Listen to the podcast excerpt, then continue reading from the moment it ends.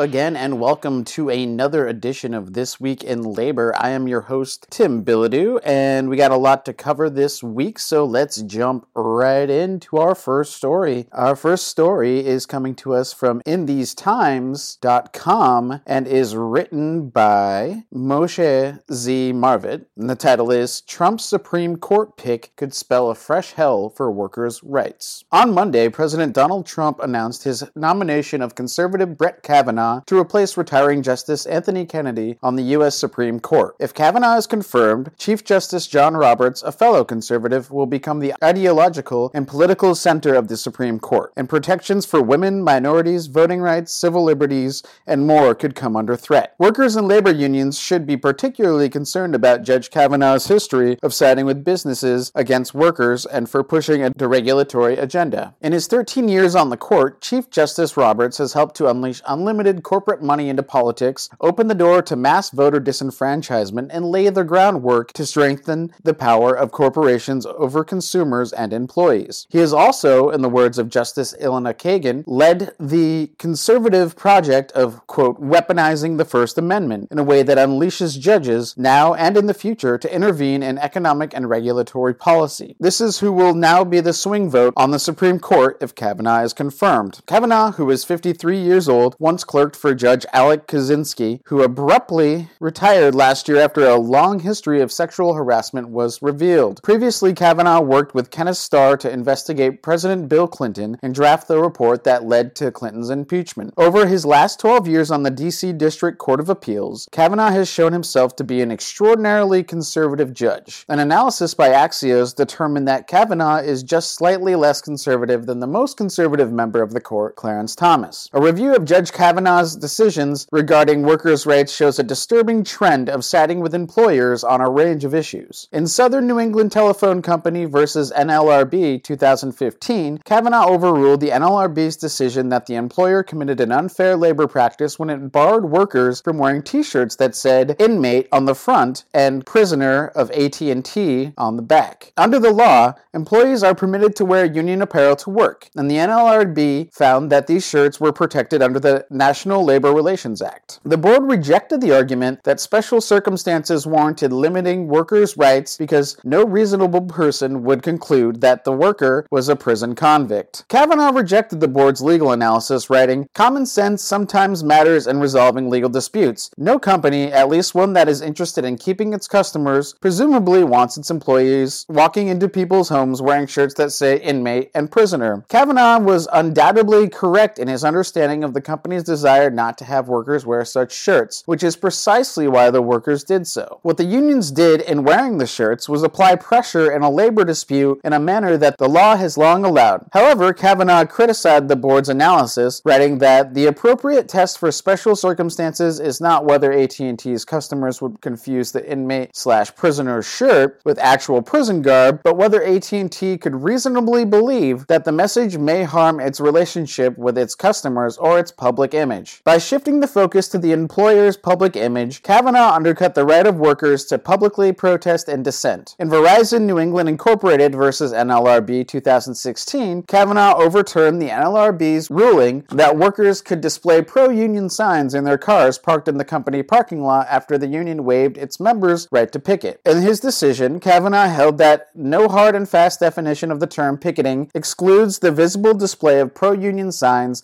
in employees' cars rather than in employees' hands, especially when the cars are lined up in the employer's parking lot and thus visible to passers-by in the same way as a picket line. Therefore, according to Kavanaugh, the union's waiver of the right to picket also applied to signs left on cars. Judge Kavanaugh again overruled a pro-worker NLRB decision in Venetian Casino Resort LLC versus NLRB 2015. The NLRB had determined that the casino committed an unfair labor practice when, in response to a peaceful demonstration by employees for which they had a permit, the casino called the police on the workers. Citing the First Amendment, Kavanaugh held that when a person petitions the government in good faith, the First Amendment prohibits any sanction on that action. Calling the police to enforce state trespassing laws, Kavanaugh concluded, deserves such protection. In UFCW AFL-CIO 540 versus NLRB in 2014, Judge Kavanaugh issued an anti-worker decision involving Walmart's Meat Wars after 10 meat cutters in Jacksonville, Texas voted to form the first union at of Walmart. The company closed its meat operations in 180 stores and switched to prepackaged meats. The notoriously anti union Walmart denied that its decision had anything to do with the union vote. After the switch, Walmart refused to bargain with the meat cutters, arguing that they no longer constituted an appropriate bargaining unit. Judge Kavanaugh agreed with Walmart's argument, but did write that Walmart must bargain with the union over the effect of the conversion of the employees. Judge Kavanaugh has consistently sided with employers in labor law cases to the detriment of workers' labor rights. He also has argued that the Consumer Financial Protection Bureau, established in 2011, is unconstitutional, and Aaron Klein, director of the Center on Regulation and Markets at the Brookings Institution, has said that his nomination could reverse over a century of American financial regulation. Labor advocates should be extremely concerned about this ideological bent if Kavanaugh becomes a justice on an already very business friendly and conservative Supreme Court.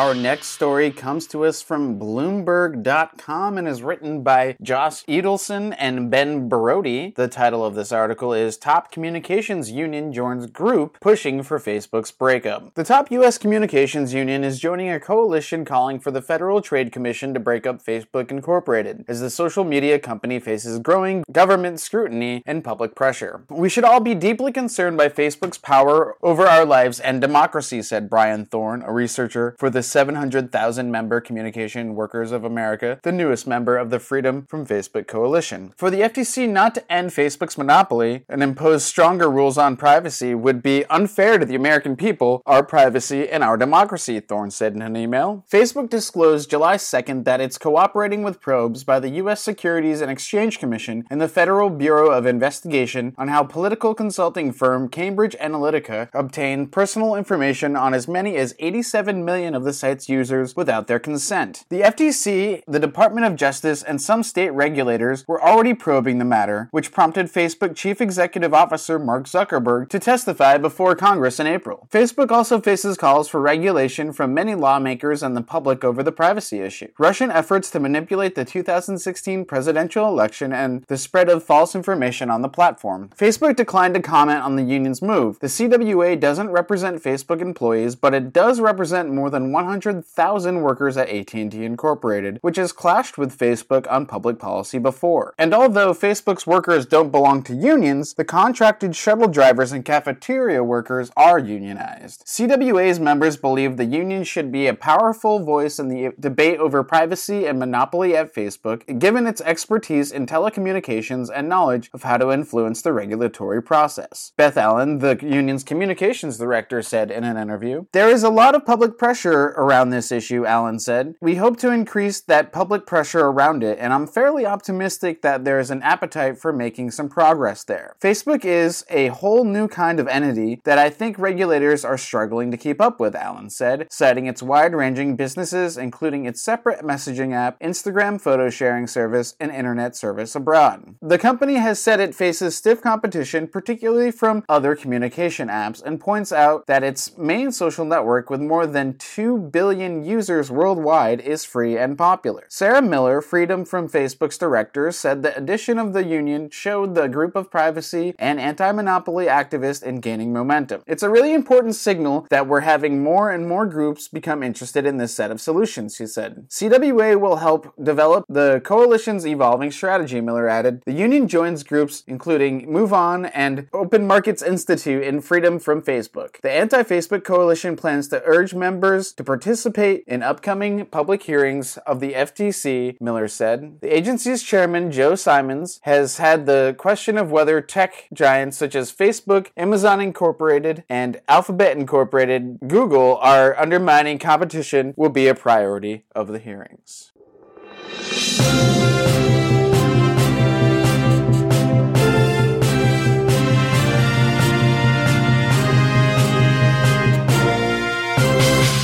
Our final story this week comes to us from the New York Times, and it is written by Susan Dynarski. And the title is Fresh proof that strong unions help reduce income inequality. New evidence shows that unions played a major role in reducing income inequality in the United States in the decades when organized labor was strong. But it also demonstrates that the decline in union power since the 1960s, which may be exacerbated as a result of a recent Supreme Court decision, has contributed to the widening gap between rich and poor. The new insights come from a working paper, Unions and Inequality Over the 20th Century New Evidence from Survey Data, by four economists Henry Farber, Daniel Herbst, and Ilyana Kuziemko of Princeton, and Suresh Naidu of Columbia. They established that unions have constrained income inequality far beyond their own membership ranks. While the scholars can't pinpoint the precise mechanism at work, they speculate that unions have indirectly increased pay at firms nervous that their own employees might organize. Unions have also lobbied for higher minimum wages and pushed to hold down executive salaries. They have also advocated for broader access to healthcare, countering a key channel through which income inequality can harm all of society. The findings are particularly relevant in light of the Supreme Court's June 27th decision in the case Janus versus American Federation of State, County, and Municipal Employees. The court ruled that states can no longer require public employees who are represented by a union but have chosen not to formally become members to contribute to the cost of collective bargaining. That will certainly hurt unions financially and it may lessen their already diminished power. Income inequality began its steep rise in the 1970s. Economists have been arguing about the origins of this trend since, with the primary explanations falling into two camps. The dominant narrative described in The Race Between Education and Technology by professors Claudia Goldin and Lawrence Katz of Harvard is that scientific progress has given the most educated workers the upper hand through skill biased technological change. The theory goes that companies have bid up wages for workers who are best able to adopt new technologies, while demand for other workers has stagnated. This narrative is bolstered by rising levels of earnings for college educated workers. But another explanation for increasing income inequality centers on the erosion of the minimum wage and the decline of unions. Economists in this camp emphasize changing norms, institutions, and politics, not just market forces,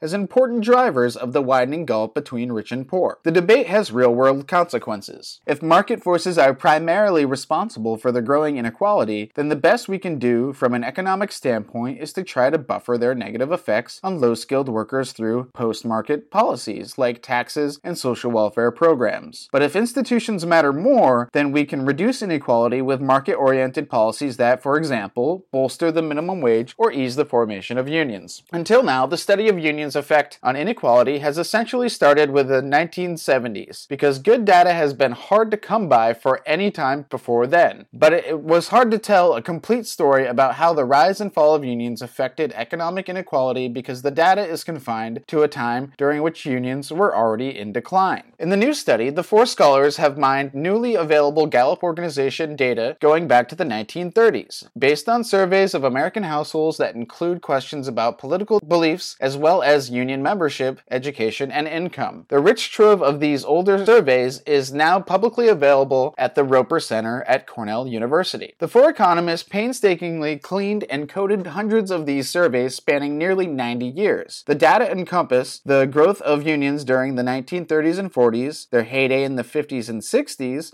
and their slow decline to the present. Union workers now earn about 20% more than non union workers in similar jobs. Remarkably, this union premium has held steady since the 1930s. Throughout this period, the biggest boost from union membership has gone to the least educated workers who have, in turn, driven the rise and fall of union membership. The decades following World War II, when unskilled workers formed the union movement's backbone, marked the most rapid decreases in income inequality. Wages for non white workers were particularly strong then, but increasing wages for low skilled union members is just one channel through which unions can reduce income inequality. Unions can also affect the earnings of non union workers. To capture such effects, the researchers broadened their lens to include the entire distribution of workers and their wages beyond those who are in typical typically unionized jobs and industries. They found that, going back to the 1930s, more unions meant more income equality. During years and in states where workers were more likely to be unionized, income inequality was lower. I will admit freely that I'm predisposed towards unions. I've seen their effects in my own life. My father was a high school dropout, but as a unionized mechanic at the United States Postal Service, he earned a solid wage. His union paycheck, along with my mother's low paid non union job, financed a house, a car,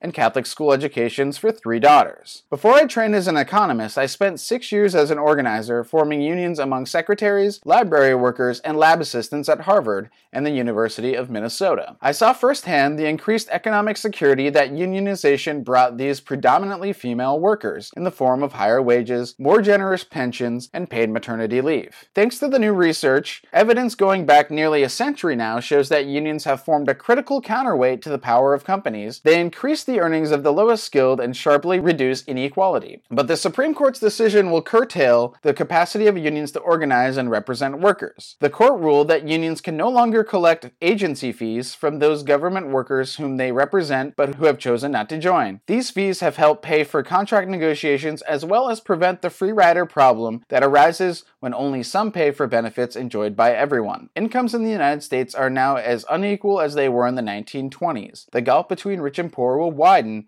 if, as I fear, unions are weakened further. And that does it once again for another edition of This Week in Labor. I am your host, Tim Bilodeau. Join us again next week when we discuss more issues from the front lines of the labor movement. Until then, you can find us on iTunes, SoundCloud, and Stitcher. And don't forget to hit the subscribe button and follow along. Until next week, in solidarity, this has been This Week in Labor.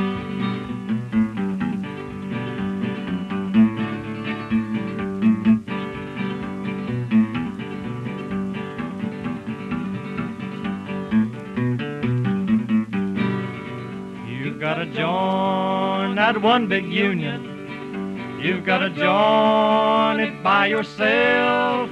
Everybody here will join it with you. You've got to join the one big union by yourself. If that road gets rough and rocky, if the hills get steep and high, we will sing as we go marching that we'll win one big union by and by. Brothers gotta join that one big union. Brothers gotta join it by himself. Everybody here will join it with him. Brothers gotta join the one big union by himself.